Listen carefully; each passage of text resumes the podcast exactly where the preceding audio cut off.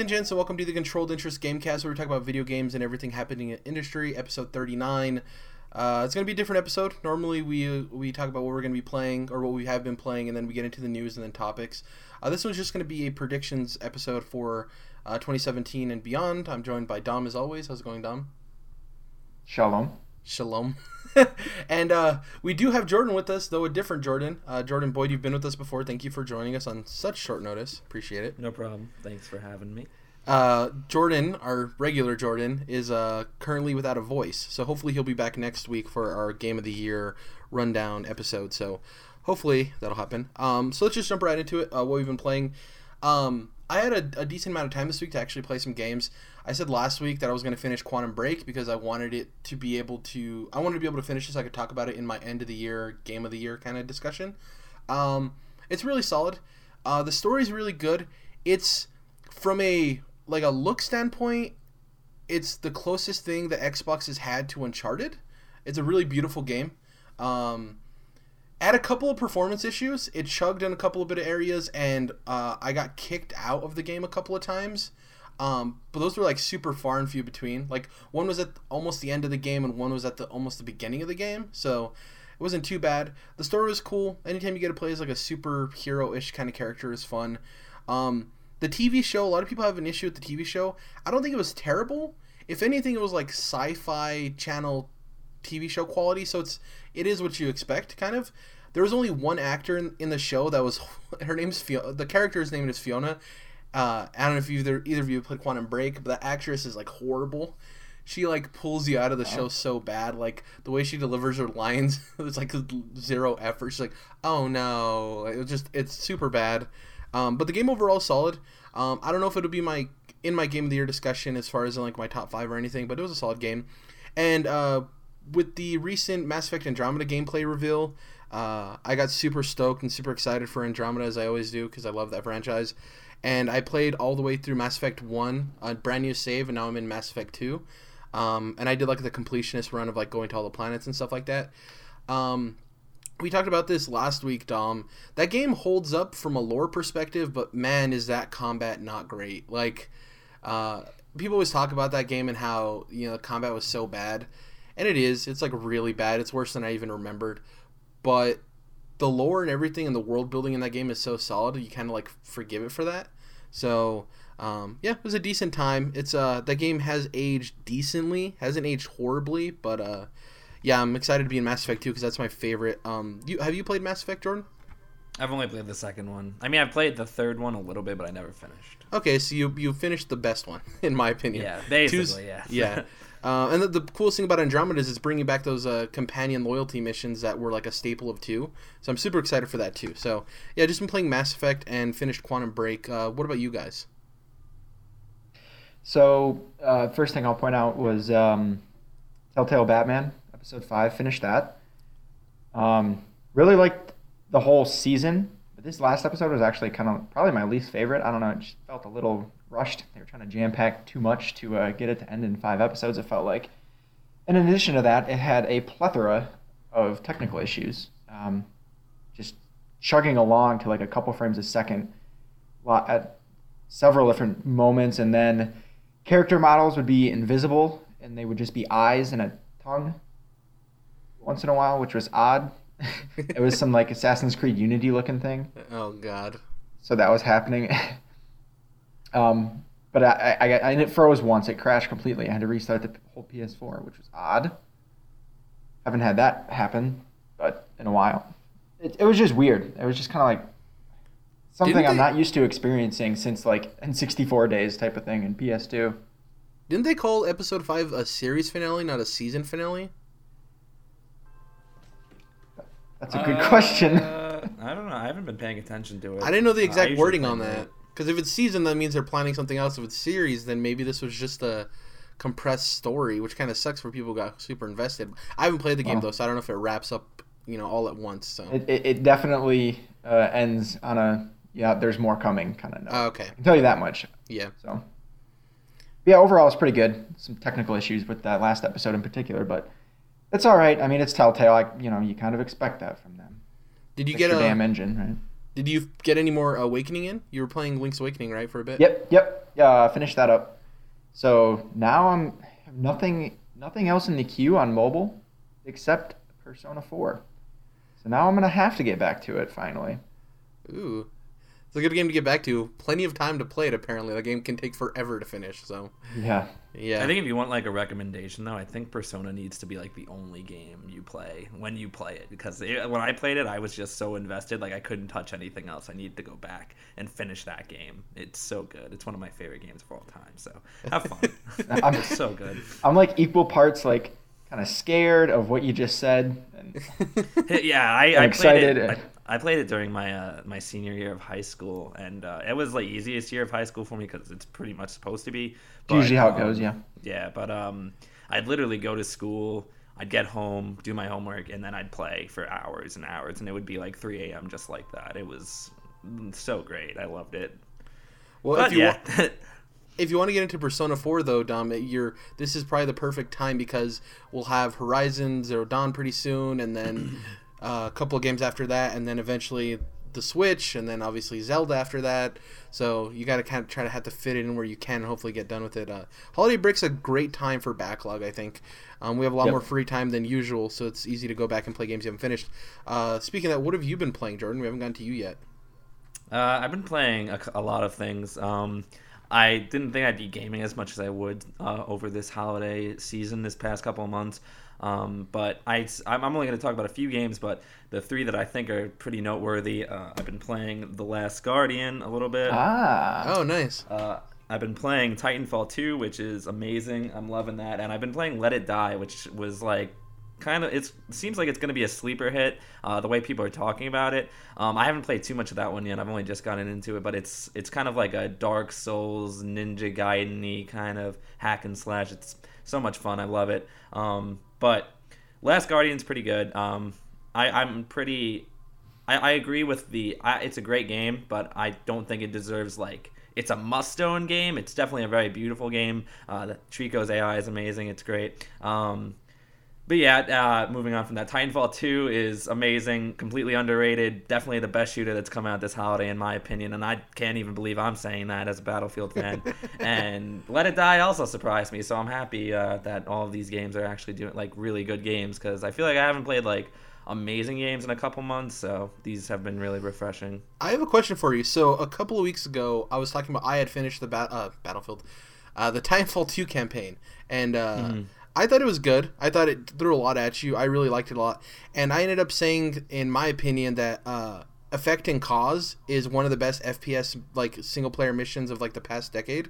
The only Yeah. the only missions I could ever feel playing that made me like have that kind same kind of like wonder were in COD 4, um, all gillied up, um, and in uh, Modern Warfare 2, uh, no Russian. Other than that, FPS campaigns are really uh, like a lot of the missions are kind of like hit or miss, and they're not really memorable. Effect and Cause to me was like a perfect mission, uh, in my opinion. Um, and I, I really thought the way it was set up and the way it looped was really well done. I thought the mechanic they introduced was really good. So, did you like Effect and Cause? Do you think it was pretty yeah, solid? absolutely. Um, when you when you, I figured that's where you were going towards like uh, significant missions in FPS shooters, and Effect and Cause is definitely one of them. Uh, I I wasn't completely interested in the campaign overall, but that mission in particular was very very very very interesting. Uh, the way it kind of flowed. Um, but I I really love Titanfall 2. Um, I, I think it deserves to be the best selling shooter this holiday. It really seems like a lot of love and care went into it. Um, the multiplayer is amazing. Uh, Coliseum mode um, is like the best multiplayer game mode I've played in a very, very long time. It's so much fun. Uh, if you don't know what it is, it's just basically like you and one other pilot in an arena, uh, and you can. It's just you get you both get like a rocket launcher and you just go at it. It's so much fun. Uh, and you have to pay to get in, and then you get like rewards uh, when you uh, win or lose. Um, it's really, really, really cool. And if you haven't played it, I would definitely recommend it. Uh, it's definitely like a, a great game to play after, like. Battlefield 1's pretty slow, but Titanfall 2 is like that sped up kind of arena shooter feel that I, I kind of wanted uh, in a shoot. I like in a shooter. Uh, Battlefield 1's still amazing though. I'm it's production like quality wise, it's definitely better, but I'm enjoying Titanfall 2 a lot more. Well, the crazy thing too is like I think a lot of people kept forgetting that you know the guys at respawn were the guys at Infinity Ward, the guys who brought us Call of Duty 4, who kind of you know brought Call of Duty into what it is now. And like when they first announced the first Titanfall, I was super behind. I'm like, I know these guys. I know what they do. Vince Zampella and those guys. Like, they know what they're doing. So when Titanfall 2 came around, they're like, oh, we're actually going to have a solid campaign. I'm like, well, I remember that COD 4 campaign. Had so many special moments, you know, like All Gillied Up. So I was like, I, they're going to knock it out of the park. The problem is the timing, and there's a lot of issues there. I agree with you that it's probably it's probably up there as one of, if not the best shooter, and it is underrated. I think. Uh, you know, um, other people have talked about how Call of Duty's campaign is great and everything, but they don't talk about the multiplayer. And I mean, that's a huge issue with a lot of people this year with the Call of Duty.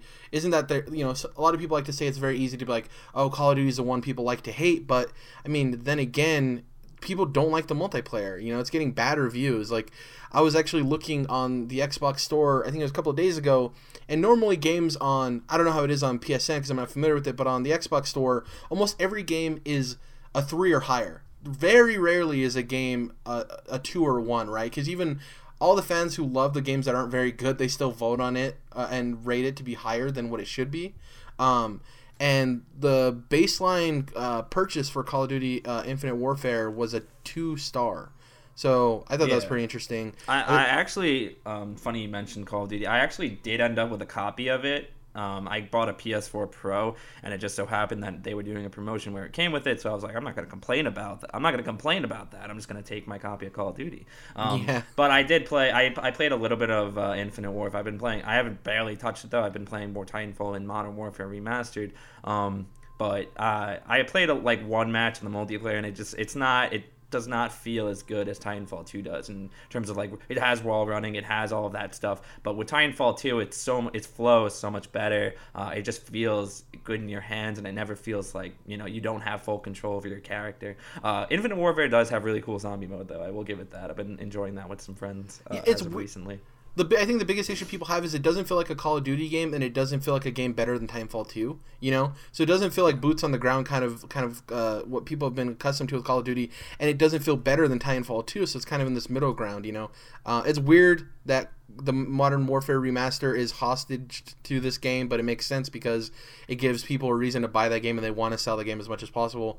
Um, a lot of people expected this by the holiday for it to be standalone that you could buy the Modern Warfare by itself. I still stick by what I said before that this is going to be a while, maybe halfway through next year. Um, there's even rumors that Modern Warfare 2 will be attached to their new Call of Duty game next year. So I don't know if this is their way of making people buy their new games that people don't want. Is you know tying games that people actually love to them that are remasters. It's really weird. Um, yeah, I, I don't like what Activision's been doing the last couple of years, especially with Destiny. Um, I I have strong opinions on Destiny. I don't think it's as as good of a game as a lot of people try to praise it for. Um, and I spent a lot of time with Destiny. I don't know if you did, Jordan, but I spent a lot of time with it, and uh, yeah, I, I just I have a lot to say about uh, Activision. That'll be on yeah, podcast. we could probably do like a whole hour long topic on yeah shooters. Um, I'm, I'm, not even like I don't even consider myself a huge shooter fan. I'm just like I'm naturally like pretty good at them typically. Um, but it's I'm more of like an RPG guy, which is like weird that I get. I I didn't. I told myself I was buying Battlefield One this holiday, and that was going to be it. And then somehow I ended up with Titanfall Two, Call of Duty, and Battlefield. And I'm like, all right, well, what are you gonna do? Yeah, well, it's I mean a lot of times too in the fall it's like all shooters, so it's like, well, do you want to play a new video game? It's more than likely going to be a shooter, right? So you kind of have to deal with it. Um, and usually shooters have a huge budget too, so there's most of the time pre- the prettiest games outside of like racing games. Um, yeah, but let's get right into it. Uh, like I said, we're not going to have topics this week. We're just going to be doing predictions for PlayStation, Xbox, Nintendo, and then everybody else. So we're going to start off with the PlayStation predictions. Uh, I'll go first, and we'll go in a round robin kind of style, and we'll discuss. Um, so my first one should get you happy, Jordan. Um, so my first prediction is that I think this is going to be the year of JRPGs. And the reason I say this is I think that uh, Persona 4, Gravity Rush 2, uh, Nier Automata, and Ni no Kuni 2 are all going to exceed sales expectations. Um, I think that people are getting in this kind of open world fatigue, and I think that people, and th- this kind of leans into my second prediction that I'll do later, but I think a lot of people are looking for different types of games to play. And though JRPGs are beloved by a lot of people, I think they are still a kind of niche genre. And I think that uh, you know Persona 4 is uh, Persona 5. I don't know why I said Persona 4. Sorry about that. Persona 5, Gravity Rush 2, Ni no Kuni 2 especially. I think they have a lot of ground in marketing. Um, you know, Ni no Kuni 2 looks like uh, a Miyazaki film, right? So I think that can pull a lot of people in. Uh, Persona 5 looks like a very awesome, stylish time. People who played Persona know how how awesome it is, and I think they'll be a huge factor in getting people to that game. And Gravity mm-hmm. Rush 2, I think, is interesting enough and it can market itself enough to be an interesting superhero esque kind of game. Um, and obviously, a lot of times sequels do sell better than the originals. But yeah, my prediction is that it'll be a solid year for JRPGs. I just named all of the PlayStation ones uh, because they always have the strongest lineup of JRPGs. Um, and we might get some weird indies here and there. Uh, but for the most part, yeah, you I also, think they're all going to exceed sales expectations. You also have uh, Dragon Quest VIII uh, re-releasing yeah. on uh, 3DS. I think 11, 11 might be yep. coming out next year as well. And 11, yeah. I, mean, I don't remember if it is next year or not, but that's the new one that yeah should be. I think it should be next know, year. Uh, I don't know if it's you really consider it a JRPG, but another uh, interesting Japanese esque game coming out, Scalebound, I believe it's called. Is that on Xbox? Yeah, that's on Xbox. That yeah. one. That one looks. Uh, I I wish that was coming to PlayStation. I'm not gonna be able to play it, um, but it looks very cool. That one looks cool as well.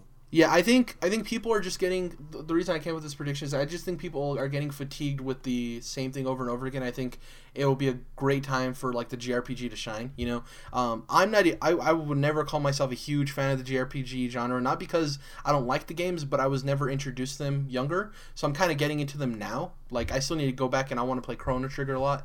It's just a genre I've never been familiar with, um, but I, I do appreciate and I do like them. Like um, Ni no Kuni 2, actually, amongst a lot of games, is uh, might be a system seller for me for a PS4. Uh, which is strange because I don't know if a really? lot of people are going to buy a PS4 for Ni no Kuni 2, but like, no, absolutely, man. Yeah, I, I love Miyazaki. Like, I and like Ni no Kuni, I actually might end up picking up on sale because I do own a PS3. I bought it for Last of Us. Um, and those games, it just looks beautiful. Like I really appreciate good art in games, and everyone says that the first Ni no Kuni was astounding, and it's like Pokemon kind of mixed with the Miyazaki film. So that sounds yeah. amazing.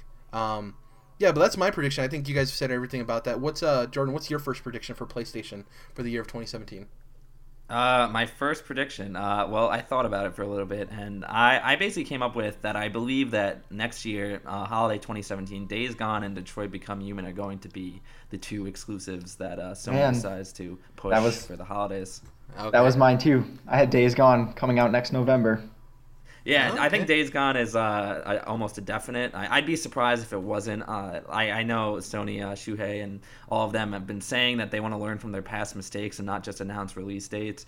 Um, Days Gone has been in development for so long. I'd be kind of shocked if it didn't come out next holiday. Um, and Detroit has also been in development for some time, uh, as far as I know. Uh, I don't follow that studio too much. Quantic Dream, I believe. That's, yeah. that's them, right? Quantic Dream, yeah. Okay. Um, I don't follow them too closely, but I did play Heavy Rain. I really enjoyed Heavy Rain. I missed Beyond Two Souls, and I'm probably never going to play that, but that also looked pretty interesting.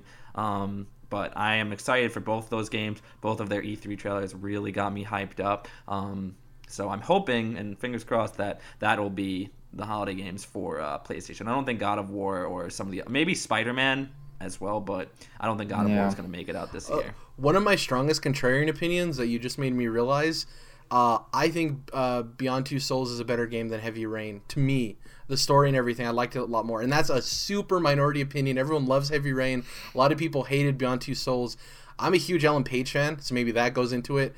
But uh, yeah, a lot of people had the problem with the story being told out of order, which I mean, I had an easy time following it. I, I guess some people just, I don't know. I thought it was pretty easy to streamline that. Um, I have one of my my second prediction is actually funny in comparison to what you just said about uh, those titles coming out next year. Um, so I'll get to that later. But uh, Dom, what's yours? He took one of yours. I think you also said he Days Gone is coming out next November. So no, and it, and it's weird. I feel exactly the same way. Days Gone feels like it actually could be farther along uh, than we know, and then God of War, and obviously Death Stranding and so on are kind of farther down. But yeah, uh, next one I'll give out is PSVR gets a price drop, probably around E3 time next year. Um, I can see it. Especially if sales are as bad as rumors suggest. Um, I could see them, you know, trying to unload and either completely cut the cord with this thing or just get it into as many hands as they can and cut their losses to try to garner interest in it that way. Because to me, this is the kind of thing that you kind of have to sell it at a loss just to get as get it into the hands of as many people as possible for Yeah. it to be viable long term. So I think they're gonna be like, ah. So I'm saying 350 probably with with something bundled in kind of thing. Did you see their PR spin with the sales of it? They said it's already sold more than the Vive and uh, what was the other one? Oculus. Yep. Well, Yep. of course it's going to sell more. It's half the price. like, you know, you'd expect it to sell way more than that. So yeah, I, I'm with you there. I could definitely see that getting a price drop.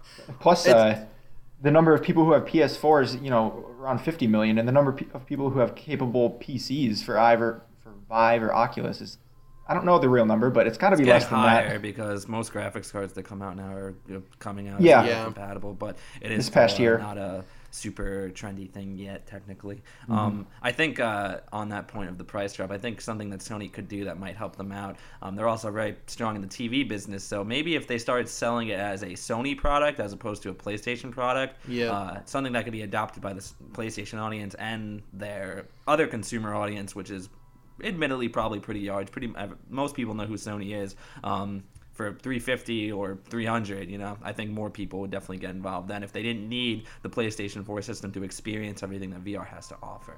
Also, it might it might be that they're not fully not that they're not fully committed to the VR PSVR, but maybe they're not 100% confident in it yet. Like it hasn't gotten to the point where they're willing to have that big marketing push. Um, I, a lot of the sales are reflected by the fact that they haven't done really any marketing outside of like Taco Bell commercials that they did when it was first coming out for giveaways. Um, yeah, I, I can totally see a price drop there. Yeah. Um, so my second prediction actually uh, is opposite of you guys. So I put that, and this is just being me being a cynic, is I don't think God of War, Spider Man, Days Gone, or Detroit Become Human come out next year. Um, not that any of them don't get a release date for next year, but in Sony fashion, some of them will get delayed. Um, I think God of War is an absolute no for next year. Spider Man is an absolute no. Detroit Become Human and Days Gone are the two, like you guys said, are maybes or more probables. But I could definitely see them being delayed because we're kind of used to that looking at Sony's games. Um, I'd be kind of shocked. Just, yeah, I'm sorry to interrupt. I just, No I'd be kind of shocked if they had all of those games at E3 and not a single one came out next year. Like if Days Gone just comes out, that's cool. But like I'd be really shocked if like they had all of those games at E3 and not a single one makes it. That'd be crazy. I know we have some of the VR games they showed though. I think they're coming out this year. Oh, Far Knack Cry 2 and might come out in their place. oh god. Um, Knack 2 VR experience. Well, and that's the big thing too. Is like, so one of my biggest concerns with their press conference for E3 last year was like, you know, they had Horizon Zero Dawn, which is coming out, was supposed to be coming out this year, and then it got delayed, obviously. Um, but I was like, none of these games, like lot, almost every game they showed, could easily not come out next year either. Uh, Spider Man didn't even have a title. God of War though looked amazing, looked very early on, looked like a super vertical slice. Um, Days Gone, I think, looked the most done out of everything, and Detroit Become Human too. But uh, I, I was like, yeah, they're gonna have a press conference of almost everything that doesn't come out next year, you know. And people are like, oh, this this is a great hype trailer. And then on the opposite side, people are complaining, why are companies showing their games too early over over and over again, you know? Um, so we'll see. It's interesting. That's my super cynical, uh, you The know, prediction. The thing, just before we end, the thing that I that gives me hope is when we did see a lot of those games. Evidently, I'm pretty sure they said that they were being played in real time. Yeah, yeah. Um, so. So. we'll see. Hopefully, at least one of them comes out, if not two of them, for all you PlayStation guys out there. Um, do you guys have any more PlayStation predictions, Jordan? Yeah, just one more. Um, I it's a simple one, but I think that E E3 2017, Sony will bring a major exclusive franchise to VR.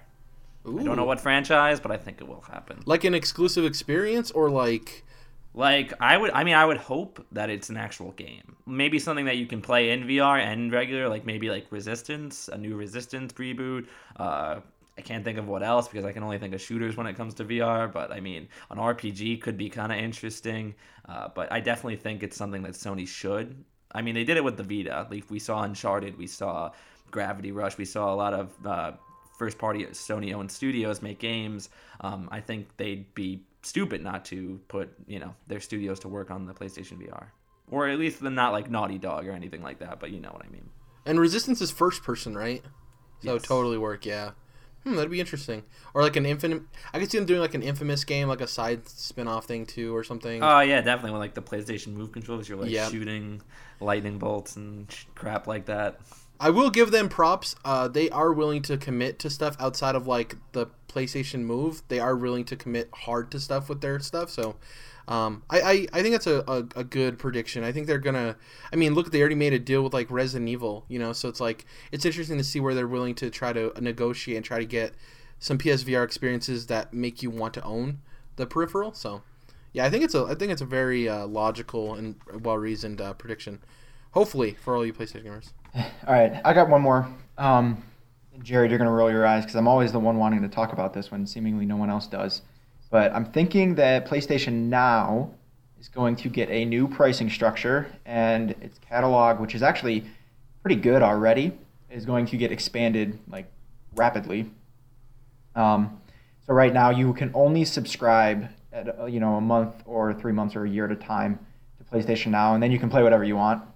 I think they're going to go back to you could rent a game, just the game, you know, for five dollars, and you get it for seven days, kind of thing. I think they're going to go somewhere in that direction. Um, this is just guessing that they're not making much money on it right now, so they're want to going to want to change things. Yeah, Yeah. especially No, after they invested. Yeah, after they invested so much money to get this up and running. The expanding the library is the biggest thing. Um, well, yeah. Man, Xbox think- just hit 300 backwards compatible titles, 300 plus. Exactly. So it's like, yeah, and regardless how much that gets used, like that's a huge selling point for Xbox. That PlayStation, it's even with PlayStation now, it's obviously not the same, not nearly as good, but they don't seem to be advertising it as much, at least uh, from what I've seen.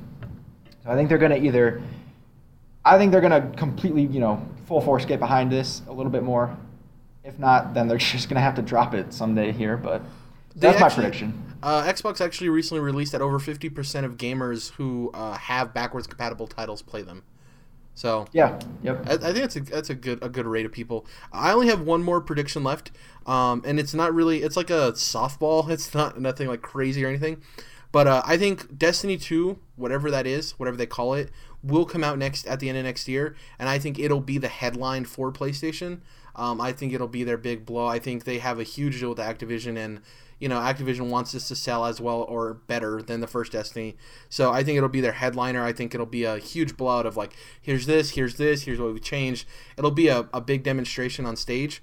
Um, and yeah, I think that I think that Destiny 2 will headline PlayStation. That's not a drastic thing to say, but they were at the you know they're almost at every E3 for PlayStation now. But I think they will be the thing for PlayStation. Um, kind of like how Call of Duty was for Microsoft for a couple years, where it was like they ended the show with them uh, most of the time. I think uh, yeah, I think Destiny 2 will be the headliner next year for E3 for PlayStation. So. Um, yeah, I don't think that's too crazy. Obviously, it might not happen, but it's an I'm not going out there and you know doing tarot cards or something, come up with some crazy predictions. Um, I think that's pretty much it. I think we covered everything. We had some some predictions for PSVR. We had some predictions for third party and uh, first party. Um, any predictions for Pro? Will the Pro get like a remodel? Do you guys think there will be a PS4 Pro Slim? Uh, anything with that? You think they're just gonna nothing with consoles anymore for the next couple of years? Yeah, I think they're done for a while. I think they should be until the PS5 at this point. I think they're good Okay. with the solid lineup that they have. The only Yeah. thing that'll happen there is they might drop the price if one of my other predictions comes true, and we'll get to that in a second. Okay. Uh, so the next the next set of predictions we're going to be doing is for Xbox. Uh, we finished PlayStation. We're going to be doing Xbox now. Um, I'll start off. So my first prediction is with Project Scorpio. Uh, obviously, that's a big thing for Xbox next year. Um, my heart wants the price to be 400, um, though I don't think that's possible. Um, so what I'm saying is I think that the Project Scorpio's baseline is going to be 450, 449.99. Um, and then I think they're going to also have a, and obviously uh, lower memory, probably like I would say a terabyte, hopefully, hopefully. Um, I would love two terabytes. And then the second, uh, the, sun, the second bundle would be, uh, the second version would be a five hundred dollar game bundle, and I think it'll be bundled with uh, one of their fall games. that's going to come along with uh, the Scorpio. We, and my other prediction is I think it's going to be a new Xbox. I don't think it's going to be one point five or whatever the hell you would call it. I think this is going to be a new iteration. I don't think they're going to do the Xbox One Pro kind of thing that PlayStation did. I think they're all in on this, um, and I think they're just playing close to the vest, saying that this is for Phil Spencer and all of them have been very clever with their wording, and they haven't really committed to the fact if this is a new Xbox or not, and they've kind of danced around that. And I think they're going to go full committal on a new Xbox. And I think the $500 version is going to come with one of their quote unquote release titles, um, which is either going to be Crackdown 3 or Scalebound, which we talked about earlier, uh, Jordan.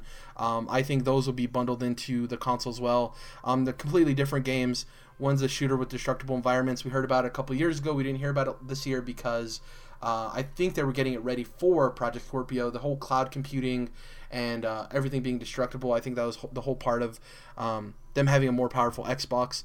And then Scalebound obviously serves a different audience, and I think that's part of the reason that game got delayed is because they wanted to look beautiful on that new Xbox, and uh, I think that's why. Excuse me, it was having such performance issues at E3 is because I think that's not their priority when it comes to um, the iteration they're working on the most. I think it is for that beautiful Xbox Scorpio version and not the Xbox One version, you know? So I think that's why it was a little rougher on the edges. Um, but that's it. So my first prediction is just the price points for Scorpio. Uh, what about you guys? I got, I'm a little more optimistic. I got Scorpio Reveal the E3, which uh, is not really a prediction at this point, but I'm going to say it does come out at $400. Ooh, okay. Um, and, the, and you said it might not be possible, and that's probably true, but we got to remember that the price point of the PlayStation 4 Pro being $400, we're, we're going forward a year in time, and chipsets are going to get cheaper during Yep. that time.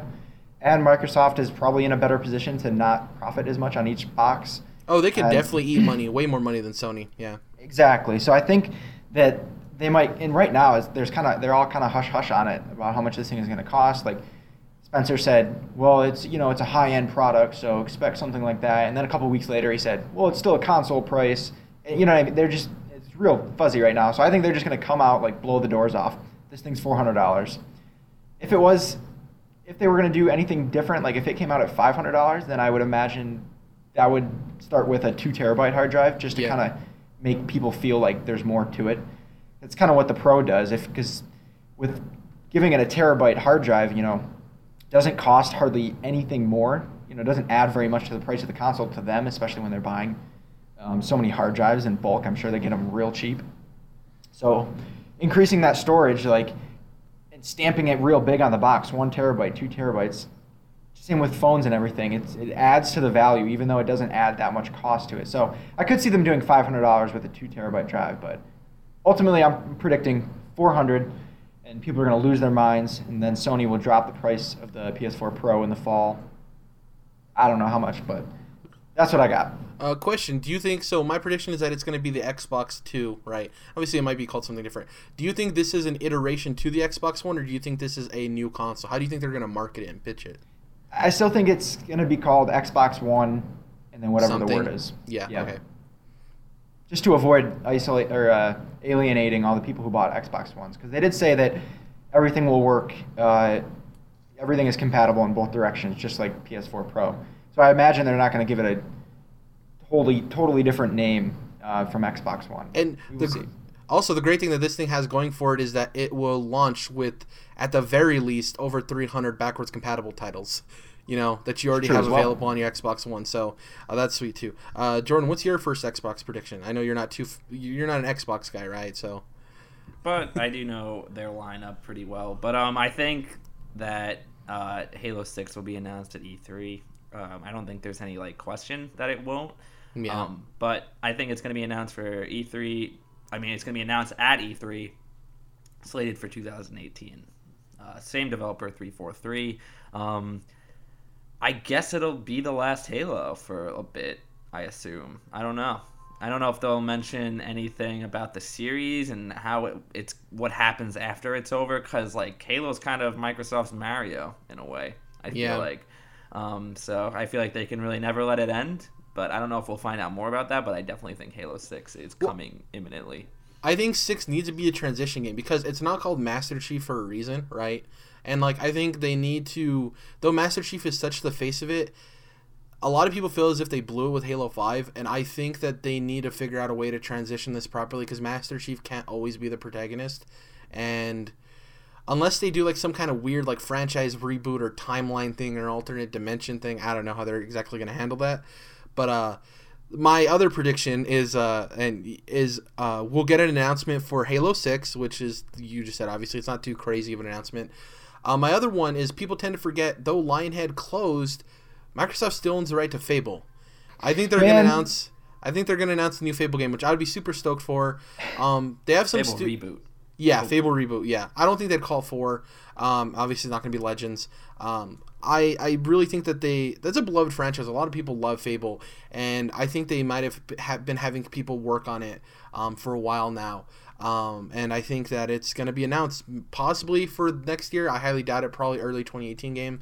Um, the other thing with uh, Halo Six is uh, a lot of people have expected them to also come out with a you know, we had the ODST, we had Reach. People are expecting something like that, kind of like a Gears Judgment s kind of thing. Seems like Microsoft does that more often than PlayStation or Nintendo. Well, not so much Nintendo, but like, it's you have your main lines and then you have a side story, like a full fledged game. You know, so you have Halo One, Two, Three, ODST, Reach, Halo Four, Five. People are expecting another one, just like Gears has Gears One, Two, Three, Judgment, and then Four. Um, so maybe that's where they go with it too. Is maybe that non-numbered Halo game is the transition game. Uh, we'll see. It's interesting. A lot of people liked Reach. A lot of people liked ODST. I did not like ODST personally, uh, one bit. But uh, that introduced Nathan Fillion's character, who was actually in Halo Five. So we'll see. Uh, yeah, my second announcement isn't too crazy. Fable and Halo Six. Uh, Dom, what's your your next one?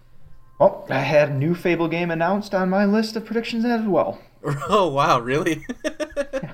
And yeah, I mean, I could echo exactly what you just said because that's what I was thinking when I wrote that down. So, um, moving on, the next prediction I had, this is a big one. Um, Oculus support for Xbox One Scorpio exclusively.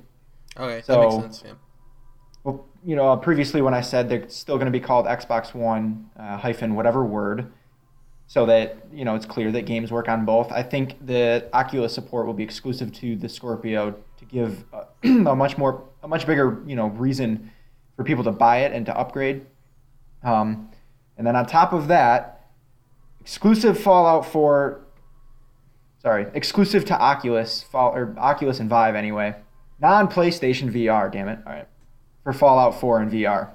Okay.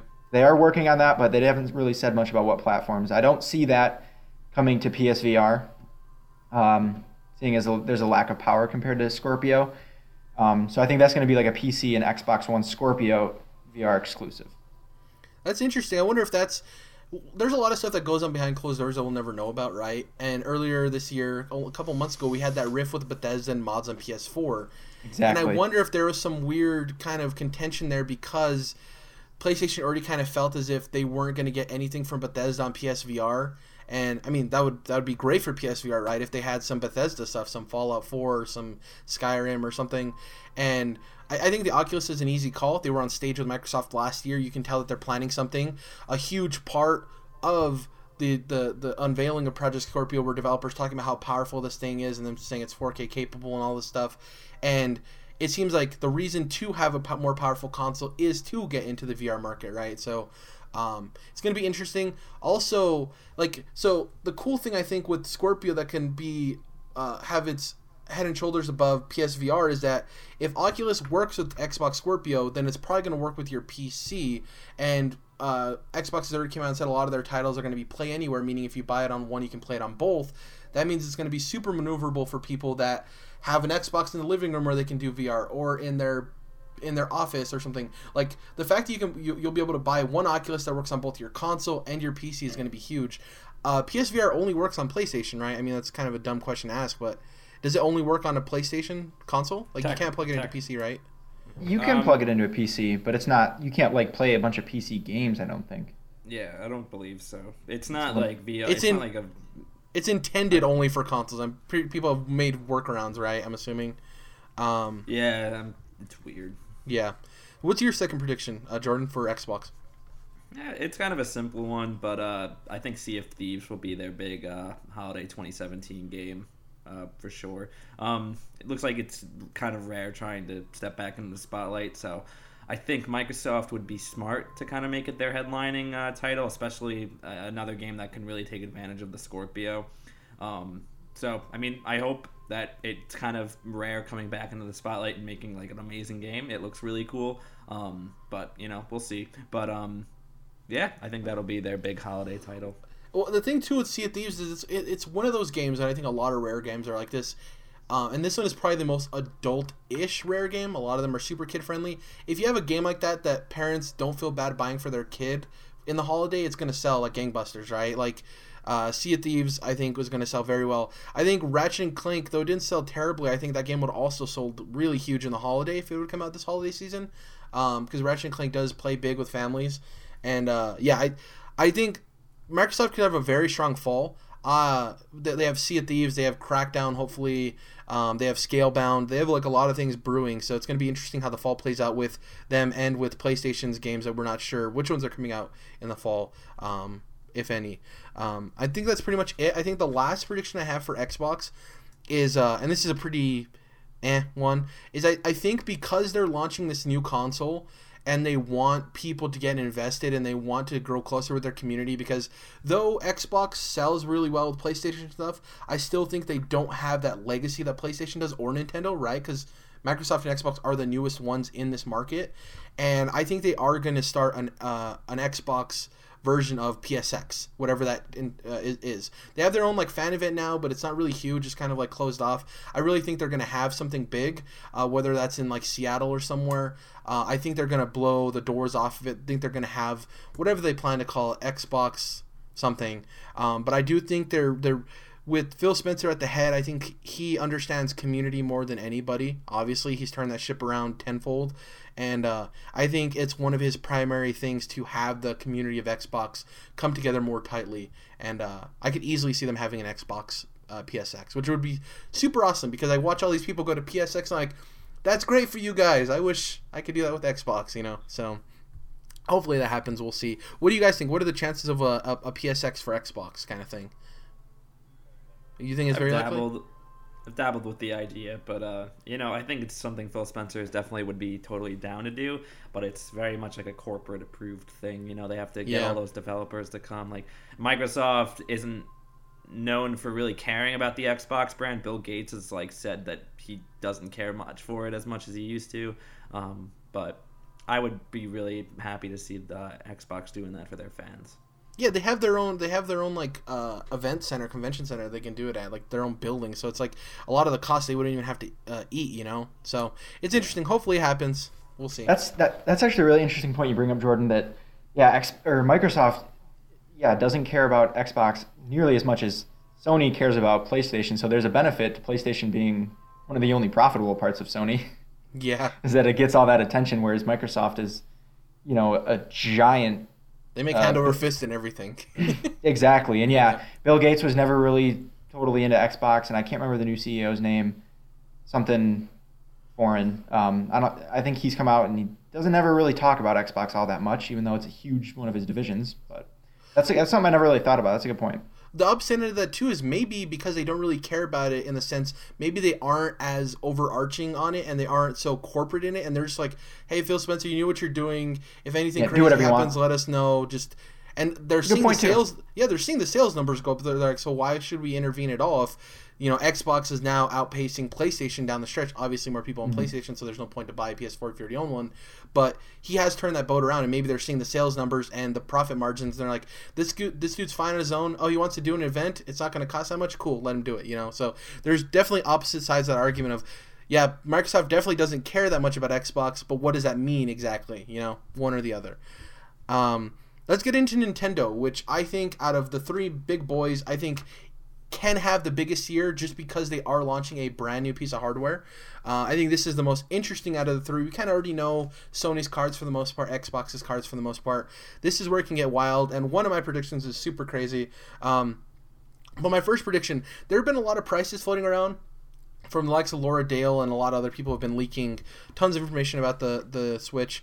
Um, so my prediction is that it's going to have three different uh, versions of it. I think 250 is going to be the baseline. I think this is going to come with the Switch, the dock, and the little middle thing that makes the dog face controller.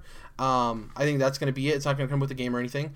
I think there's going to be a $300 version that comes with the game. This will be if the Mario's at launch or if Zelda's at launch, which we've heard rumors that it's not. Um, so I think the 300 is going to be the bundle, probably more memory. Obviously, as they go up, this is, they're going to have more memory. Um, and the 350 version, which I think will be the most expensive one, the deluxe version, as it as it may, and I think this will come with everything I said before. So it'll have a game, but I think it'll have one more thing, and it's I'm interested to see what exactly the price point is um, overall. But I think it'll either be an extra dock um, because people have talked about how the docks are so inexpensive that they want people to be able to feel as if they can use this around the house and they can have multiple docks plugged in, or it'll come bundled with the Pro controller because you know Nintendo though they want this to sell as a as a handheld they also want it to be known that this is a console. And though you do include the little puppy dog controller thing I think having a, a, a version of this that comes with the Pro controller already in it makes people be like when they see the box they're like oh this is actually a video game console. That's a real controller. Because even though the dog faced one functions as a regular controller, it doesn't look like it. When people see the Pro controller on the box, oh, they're like, this is a handheld and an actual console, you know? It's hard to kind of get that across to people when you don't have that obvious uh, visual help for people. Um, so, yeah, I think there's going to be three different price points, uh, whether they're at the ones I suggest or not 250 300 350 is my prediction. So, yeah, I'm not going to even, I have a couple prices written down too, but I'm not even going to touch on it because you already did, and there's been so many rumors that those numbers are kind of becoming a certainty almost. It seems. Um, let's hope so, at least. Um, uh, along with 3D Mario at launch and Zelda delayed, we're hearing that so much that I think that's almost a certainty too. It seems. That one I hope I'm wrong on.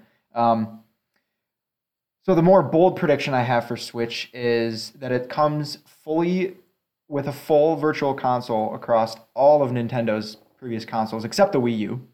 So Wii games, GameCube games, and down the line um, will be available on Virtual Console on the Switch, um, limited to you know whatever games they decide to sell through their store, um, type of thing. But I'm sure there will be plenty, and it will grow too, because I'm sure that they see right now they make a ton of money on Virtual Console, um, even when they don't. Yeah, even when they don't you know pour that much into it. So I think they're going to keep on uh, milking that nostalgia, and I'm very happy about that. So I have no problems with it. Um, but the reason I pull out Wii U um, is probably a there would be a bit of a power limitation to emulate a Wii U, and that's why I think we're going to see all these uh, Wii U ports instead. Um, which obviously you don't need as much power for a port that as you do for an emulation. The Wii U classics, or whatever the hell they're going to call them.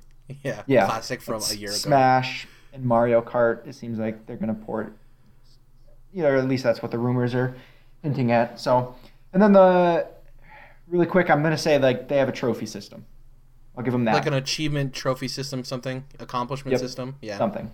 I feel like that they like they won't have something that's tied to a profile though. I feel like that's not very Nintendo-y. It's going to Like, suck, but they're going to try. May- Yeah, maybe. I, I think personally that um like it Nintendo is the type of company that wants you to play a game without worrying about a trophy system and an achievement Mhm. system. I think they're more into th- that. They're into that kind of legacy. Um, because in a way, I love trophies, but they do kind of they can distract you from playing. Like, oh, I have to go. Like, you can put yourself in a bad situation in a game if you're trying to go for a tough trophy, where you'll get frustrated with the game. Nintendo wants you to. I, I would assume that Nintendo would want you more to play the game the way you want to play the game without having to worry about this system of points that you can Yeah. acquire. I- I- I know it. Yeah, I know in like Mario games they have like sticker systems where you can collect things and things like that. But that's what I think. I, I just picture all the Nintendo execs like looking over at Sony and scoffing in disgust at all the people tapping on mayonnaise jars. Basically, my name is ugh, disgusting game.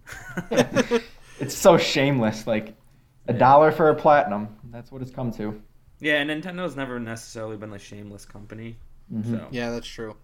Um, yeah, I, I would like uh like an achievement based system. Uh, stars would be the easiest thing I think. Is you know everyone knows that from Super Mario sixty four.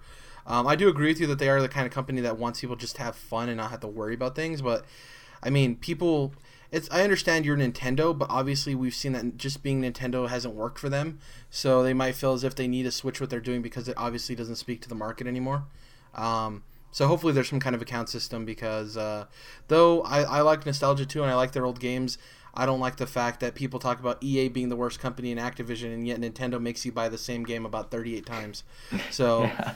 Um, and they're not. Uh, people can say stuff about remasters. At least those games are remastered. You know, the Nintendo games are literally the same thing. So, anyways, Yeah. Besides the point. I would, I would, I would prefer if Nintendo kind of remain their own like anomaly. Um, I, I think a lot of people are wrong in saying that they want Nintendo to be more like Microsoft and more like Sony because if they are, then we just it's just another like battle, another uh, opponent added to the the argument. It's like it, like most people nowadays, most gay hardcore gamers nowadays, like they'll have a PlayStation, but they'll also have Nintendo for Nintendo games, and Nintendo kind of has power that Sony and Microsoft don't. Where they're not as much known as the, they're not as well known for their like hardware as they are for their IPs and their franchises, and even their handhelds. They seem like they're uh, taking a lot of like notes down, seeing how that well their DS, 3DS, Game Boy, all those things do, and they're kind of it seems like they're kind of pushing that into the Switch and kind of trying to streamline and uh, make them both together. Now. yeah. I don't Well, know if I worded any of that correctly. I think I think they know that their mobile devices sell way more than their consoles do, and I think this is their middle ground of like people still love our console experiences, so we don't want to get rid of those, but our our handhelds sell way better, and we shouldn't focus efforts on a console that's not going to sell. So let's try to put both of them together. And I do agree with you; they don't need to be exactly like, but Nintendo does need to switch what they're doing. Get it? Uh, because uh, what they have been doing obviously isn't working uh, outside of their anomaly, you know. So I don't want it to be exactly like. Because I agree with you. And there's no there's no fun there. They're not Nintendo anymore. But there are some things I think they need to change, and I think they are changing to make them more viable today's market. So we'll see. absolutely. Yeah. Uh, my second prediction is that two of these we already know about, but I think that in the first year of Switch, we are going to get a Mario game, a Zelda game, which are already both obviously, well, Zelda's confirmed. We were speculating on Mario, uh, a Donkey Kong game, and a Metroid game. Uh, I think the guys who did Tropical Freeze have been kind of quiet for a while. I think they're probably working on a new Donkey Kong game. I would love if somebody was working on a Metroid game, but yeah, that's my bold prediction is that we're getting a Well, Mario, Zelda, Donkey the, Kong, and um, Metroid. Wasn't the studio that made Donkey Kong Tropical Freeze the studio that made Metroid Prime? Yep. I could be wrong. No, they Yep. made. I think. Yeah. Okay, yeah, Cool. Cool. they they could be working on either of those. So Okay. uh, I think that we're gonna get all four of those. I think Nintendo wants this thing to sell, and they know that their IP sell more than their their actual hardware does. So if you tell people, hey, you're getting a Mario, a Zelda, a Donkey Kong, and a Metroid in the first year of this thing, it's gonna sell like hotcakes. All right, so that's my bold prediction is that you're getting the four major pillars, the Mount Rushmore of Nintendo, essentially, um, in the first year of the Switch, which most of it is next year, minus three months or so. So, uh, yeah, that's my bold prediction. What about you, Dom? What's your second? I'm all out. I spent mine all, all in one load. Okay. That was Uh, an Jordan, interesting do way to any word more? that. Jordan, do you have any more Nintendo predictions? Oh, predictions? I'm sorry, my bad. Um, I think oh, you said the Metroid one. I had Metroid written down uh, for E3 2017. Um, but my other prediction for it's a Switch related one. I think there are going to be multiple, multiple enhanced uh, 3DS ports coming to the Switch. Um, I know a couple weeks ago that uh, Pokemon's quote unquote stars was rumored as a uh, Pokemon Sun and Moon like remaster on the Switch, and I mean it makes sense to me since it's a cartridge based system. Uh, it's not super powerful. It's more of a handheld and a uh, console hybrid. I think it would make a lot of sense. I always said that. Um, the Wii U gamepad was perfect for like a Fire Emblem game or an Advanced Wars game or Pokemon game, and I hope they fucking listen to me and just do that because this thing looks so perfect for like a strategy game, especially if it's a touchscreen device, which it looks like it definitely could be. Um, that would be perfect. Like I'd be, I'd be sold day one if I knew I could play Fire Emblem or Advanced Wars. Uh, on the Nintendo Switch. So I think that is something that they they'd be dumb not to do it. So I think they will definitely uh, have some 3DS ports of some really great games. So uh, I was looking at some statistics for the 3DS's first year of sales, the Wii U's first year of sales, as far as um, hardware and software. So I kind of kind of figured this out in my mind, and this is my other prediction. Uh, so I predict that Switch will sell four million units by the end of the year, and we'll have 70 new games by December 31st. Seven zero. Yes. I was actually I was the reason I'm saying this is I was looking at the 3DS and it had 58 games within its first or no, 70 73 games within its first year and Wii U had 50 50 something. So I was like somewhere in between there. So I might be off, I might be a little high. Um but uh, yeah, I think it's. I think they're gonna. I think they're gonna go out all out with this thing, and because it's a hybrid, that means you're getting both the console games and the handheld games. And Nintendo puts out a lot of handheld games that are kind of like shovelware sometimes. Um, but yeah, I think that it's going to sell at least 4 million units by the end of the year. I was looking at their numbers for Wii U, uh, which uh, weren't great overall, but actually in their first year they sold really well. And the 3DS and the DS both sold like hotcakes. So, um, yeah, I think I don't think that's too bold of a prediction. I think hopefully for them, uh, they sell th- those units. Um, I think that's it for Nintendo. We have uh, we've said enough. Uh, so we're gonna get into the third parties or everyone else. So this is just uh, you know not PlayStation, uh, uh, Xbox, or Nintendo. This is third parties. Um, you can have uh, an Ouya prediction if you want the Ouya 2 resurrected. Um, so my first one is that we already know Red Dead 2 is coming out. I think it's to come out in September. I don't think that's too bold of a prediction. Um, you know, Rockstar likes to have their games in the fall if uh, when they get them delayed, and I think that because they announced this so far from when they had their reveal trailer, I think they're kind of set in stone. They this game's been worked on for a long time, and they know.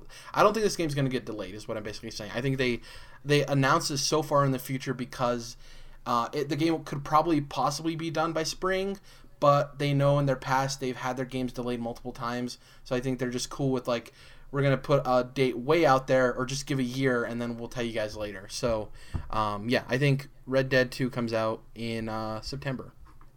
I'm gonna counter that. I'm going to say at E3 they give us a date. Well, not necessarily E3, but earlier next year they give us a date for fall.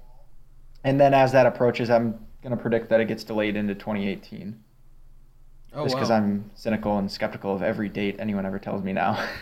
yeah. Uh, Jordan, what's um, yours?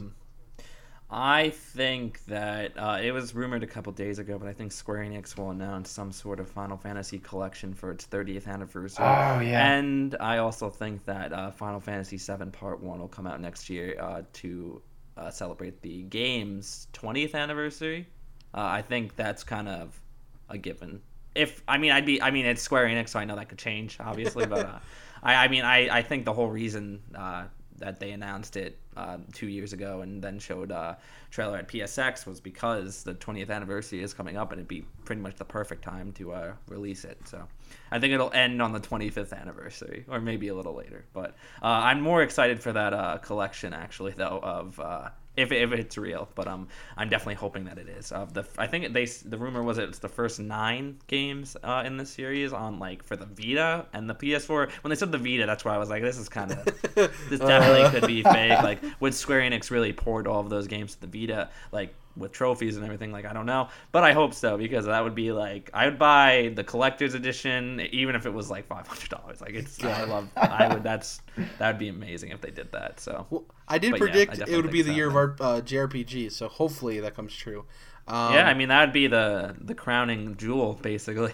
right, and I never played Final Fantasy VII. Obviously, like I said, I'm late to JRPGs, and the remake actually has me super interested. I'm more likely to play a remake of an older game than the older game, and that sucks to say, but like a lot of people have nostalgia for games that are older because they played them when they were originally out, and it's unless you absolutely love a franchise, it's hard to go back and play older games. Um, I feel, anyways, and uh, I think the the remake, hopefully, it's not too different than the original as far as its heart hopefully uh, I'll like it. So we'll see. Um, cool. Who cares? A lot of people love it. Who cares if I like it? Uh, so my second prediction uh, is that uh, Mass Effect Andromeda and Star Wars Battlefront 2 will both have a DLC uh, timed exclusive to Xbox. Um, it's no surprise that Xbox works hand in hand with EA. EA Access is on is on Xbox. Um, you know, Battlefield has shifted towards more Xbox centric, just like Call of Duty went towards PlayStation. Um, and I think Mass Effect Andromeda is going to have DLC. Obviously, Star Wars Battlefront 2 will have DLC, and um, I think that you know Microsoft is is prone to to get these deals in place because they know that though it doesn't have a huge effect, I think having that that time DLC doesn't uh, doesn't hurt. You know, for people who have both consoles, they're like, well, I'll buy it on Xbox because I want that uh, Episode Eight DLC uh, as fast as possible. Um, so yeah, I don't think that's too crazy of a prediction considering EA's kind of always align themselves with Xbox. Um, so yeah, what's what's your next prediction, Dom? I got whatever the next Wolfenstein game is going to be called coming out next fall. Uh, I think Bethesda announces that at E3 and does the uh, short hype cycle like they did with Fallout. Yeah. Then also Mass Effect, I'm going to say gets a date for next fall. Not necessarily a delay because they haven't set a date yet officially, but I think Mass Effect is going to not they land did- until fall. They did say spring, so it would technically Oh, be they a did? delay. Yeah, they did say spring. So Alright. not a solid date, but it is a uh, yeah. Yeah. Um, yeah, I don't think those are too crazy. Uh, I can't wait for the new Wolfenstein. I loved uh, New Order and uh, I always forget the name of the DLC. Old Blood. Old Blood. Yeah, the super great games. Um, yeah, Bethesda's really learning from that short hype cycle. And man, if Prey hits next year too, whoo, baby, it's gonna be a good year um, from them. Uh, Jordan, what's your next prediction? Uh, my next prediction is uh, EA will announce Skate 4 at E- E3 2017. Oh, baby, Oh. Jordan would have Yeah, loved I'm to be here to hear you say that. he wants yeah, to I'm a, so I'm a bad. huge Skate fan. Uh, it's when I had a 360, I played uh, two a lot, and I didn't have a 360 anymore when three uh, came out, but I did play it a lot still at my like friend's house and things like that.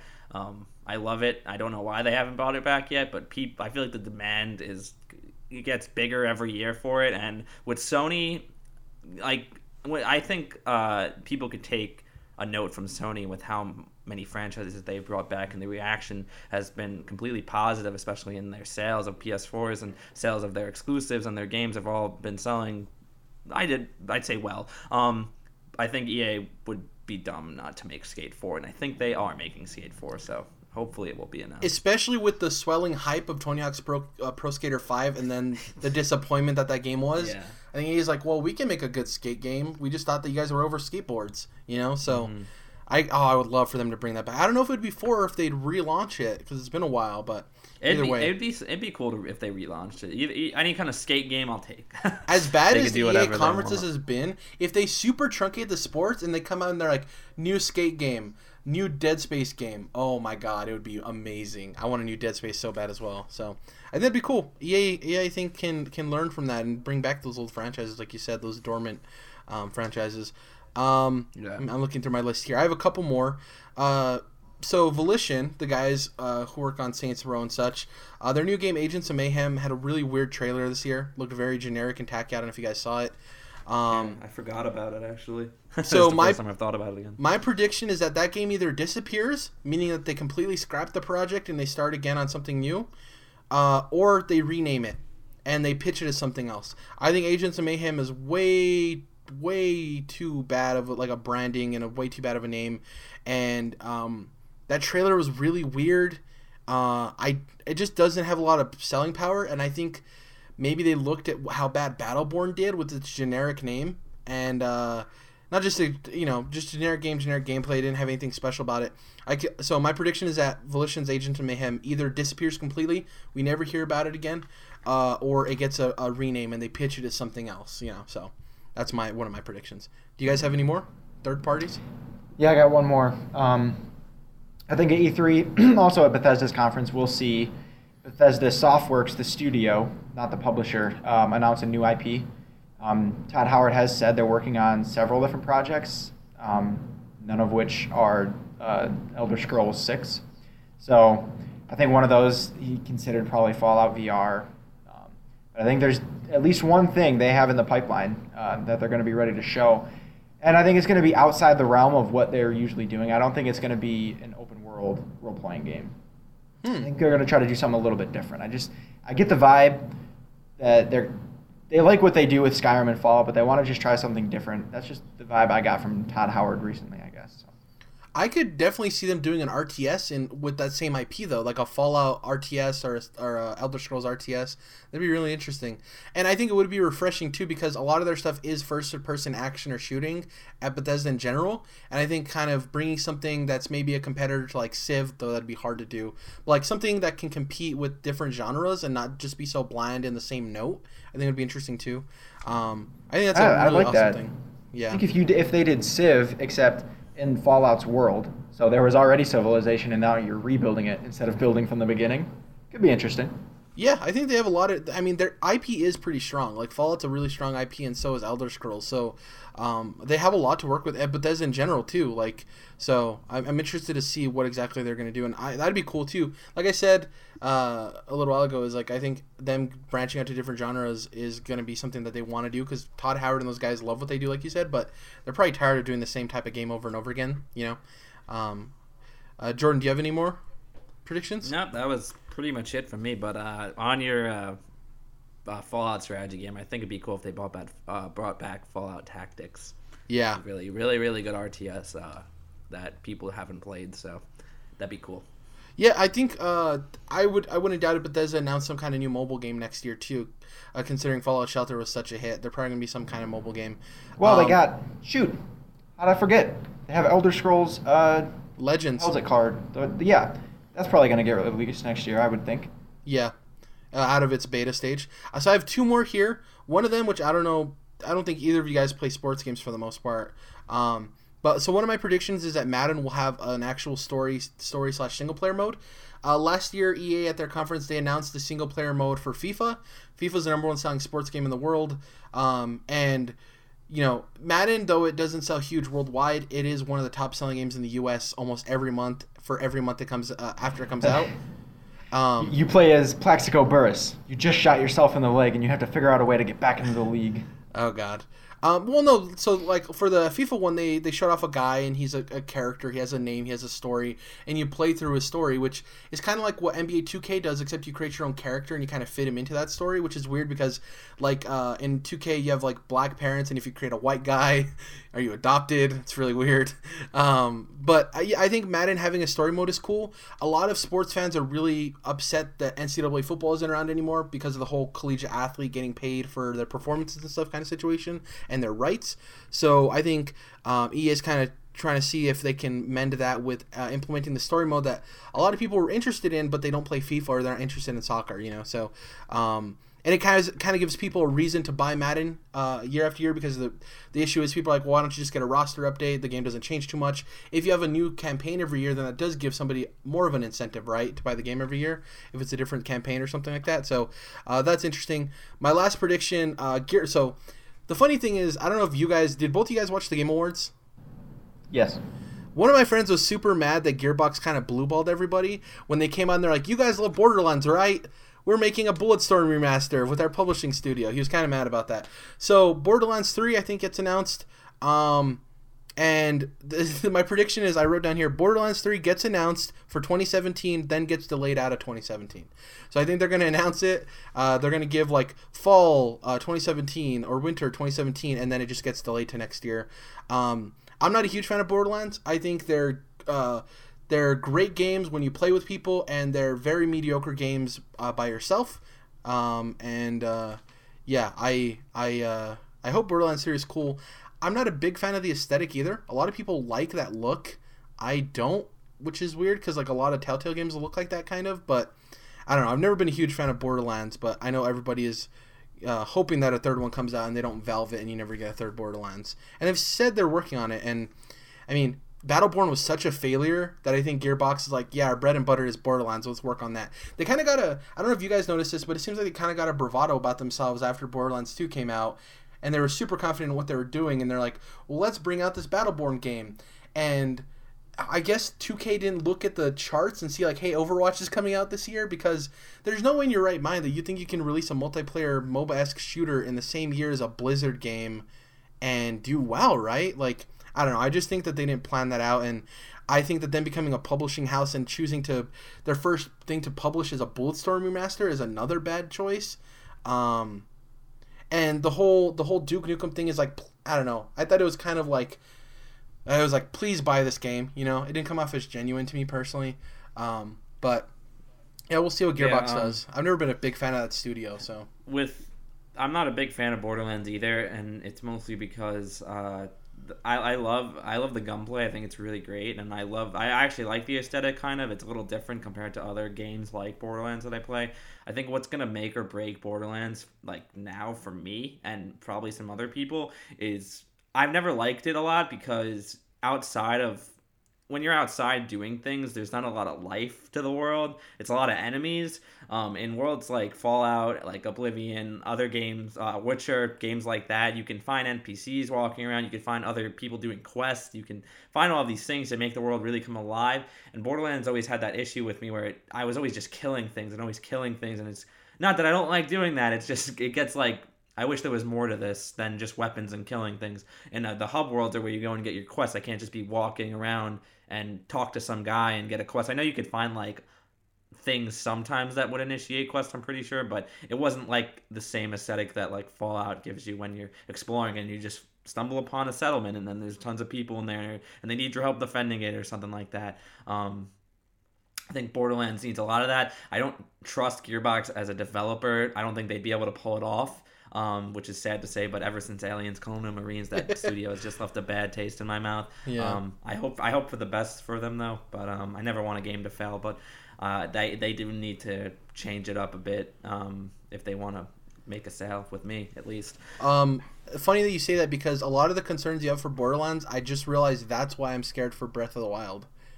Everything you said about Borderlands. Yeah, no, is I, it's like- actually something I've looked at with Breath of the Wild too. Uh, you're running around the world and it's a lot of monsters. It's not a lot of world, you know. Yeah. Um, and not that the game is any less impressive. It's just something that I appreciate in my RPGs and my games that are like open world action, hack and slash RPG, all that stuff. Um, I, I appreciate a, a world that's full of life and not just you know point A to point B, some enemies along the way. Yeah. So I'm hoping I- for the best. Dom Dom can't can't. Uh, I, I was waiting for you to. I'm chime telling in, you. I'm telling you, they're just they're just playing us. This is just what they're doing with the demos. They just don't want to show too much. I'm not worried at all. We'll see. We'll see. Uh, so that, yeah, that, that ends our, our predictions for 2017. Thank you again, Jordan, for joining us. Let's talk about real quick what we're going to be playing um, for you know the, the next week or so, or for you, Jordan, for the rest of the year to end out 2017, 2016. Jesus, uh, time traveling. Uh, so for me, uh, like I said, I'm playing through Mass Effect 2. Uh, I just got Mordin Solus, and I'm making my way through Omega, getting uh, Thane and a couple other people. Spoilers if you haven't played Mass Effect 2. Um, and I'm trying to think of what else. I'm probably gonna be picking up uh, all five episodes of Batman Dom now that they're out, so I can play those. Uh, what else? Uh, do you remember the release date for episode one of New Frontier Walking Dead? Is it this coming week? Yeah, I think it's the twentieth. I want to say. I could be wrong. Yeah, so if that comes out within this week, I'll be playing that as well. Um, and some more Overwatch. The holiday update came out. I'm a huge Overwatch player, Jordan, and uh, the new holiday update came out, and uh, I love the skins and everything. And the game's just so great. Like, oh, the game's so well done. Yeah. Um, so yeah, just Overwatch, Mass Effect 2. That's pretty much it. What about you? What are you going to be playing? Um, I'm gonna probably jump back into Let It Die and try and get a little bit further in that game. Um, it's like free to play, MMO ish, I guess, but um, Is it like It's- wave to always- based or like roguelike or dungeon crawler? it's- like what is it? it's like Dark Souls, but on I don't. It's so hard to explain. I'm so bad at explaining free to play games because they always tend to be multiple genres thrown into one. Yeah. Um, but I'm probably gonna be playing a little bit of that. Um, I'm gonna try and finish up the Last Guardian. I'm almost done with that. Um, and I mean, I'm probably not picking up anything new until January, the end of January, when like Resident Evil comes out and Tales of Berseria. Um, those are my two big games for that month. Um, Did you already beat Final Yeah. Fantasy 15? I did. I beat it in 19 hours. Can you can you give me a, a, a one word review? Good enough. Good There's a, there's a hyphen in between. Y- yeah. yeah. Yeah. good. Good enough. Yeah. Please. Um. Yeah. It's it's it's it's eh. It's like it's not there, but it's it's good enough. Okay. That's all I can say about it. I'll, I'll I we could have a whole nother Yeah. hour and a half long discussion about my thoughts, but yeah, that's that's the best I could do. good enough. Hmm, interesting. Um, but yeah, that's pretty much it. Dom, what are you going to be playing? So I, I forgot to mention earlier. I've been playing Bloodborne. Um, I've got finally gotten back into that, but I lost my save, That's so I haven't even great. gotten to the DLC. So you have to get through a good Yeah. chunk of the game before you can access it. So I haven't even gotten to the DLC yet. So I really want to keep plowing through and uh, check all that out. So that's probably. I mean, and I might. I'm, I'm lukewarm on Persona 4. I might jump back in. We'll see. Interesting. Um, yeah, so that does it for episode 39 of the Controlled Interest Gamecast. Thank you guys for joining us for our 2017 predictions. Uh, Jordan will hopefully be back next week. He'll probably be able to talk, hopefully. Uh, thank you, Jordan Boyd, for uh, joining us on such short notice. Appreciate it. Thanks for Um, having me. I don't know your Twitter handle off uh, off the cuff, so what is it for people if they want to go follow you? It's just Jordan G Boyd. My middle name's Garrison, so that's why it's a G. A lot of people think it's Jordang, but it's actually just Jordan. it's supposed to be Jordan G, but uh, it's just Jordan G Boyd. Um, that's my Twitter handle. Okay, and then people can watch your YouTube videos at the Potion Shop. Uh, I'm also getting trying to get back into Twitch streaming as best I can. Um, I'm I want to be more into like niche games, a lot of JRPGs, a lot of RPGs, an occasional shooter here and there. Um, but I want to kind of make my Twitch channel centric around that kind of stuff. So if you want to check it out there, that's also the Potion Shop, except it's one word on Twitch and three words on YouTube. So Awesome. Yeah, definitely go check him out. He does some really cool stuff. Uh, he does some really funny videos too that are just like random. Uh, yeah, I put a lot of experiments up there. I haven't really des- decided yet what I want to make my whole thing going into a channel, but yeah. Uh, yeah, thank you for joining stuff. us. Uh, so we're Controlled Interest. Follow us at CTRLINT. Uh, Dominic tweets out the latest news in video games as well as all of our content. Follow me at Jared underscore J E R R A D and then the underscore and uh, Dom at Dom's Oreos because he loves them so much. Uh, Jordan, who isn't able to be with us today, he's at Melomotus. Uh, you know, we don't have a custom URL yet on YouTube because we don't have 100 subscribers yet, but uh, just search Controlled Interest will pop right up. Uh, follow us on iTunes, leave a review. It helps us get discovered so we can get more listeners. And the more people we have listening to the show, the better the show can get with new equipment and all of that stuff. So thank you guys for listening and or watching wherever you guys taking our content. And we'll see you guys in episode 40 for our GOTY talk, our Game of the Year talk. Uh, before we go, Jordan, what's your Game of the Year? Oh Jesus! You just threw me right in there. um, oh God. Uh, uh um, Uncharted Four. Yes, Uncharted 4. I don't know why. I was had to think about good that. pick. Uh, it was between that and Doom. I pick Uncharted 4 though, definitely. Sweet, good choices. Uh, yeah, so that's that's uh, Jordan's game of the year, and we'll catch you guys next week. Bye. Peace.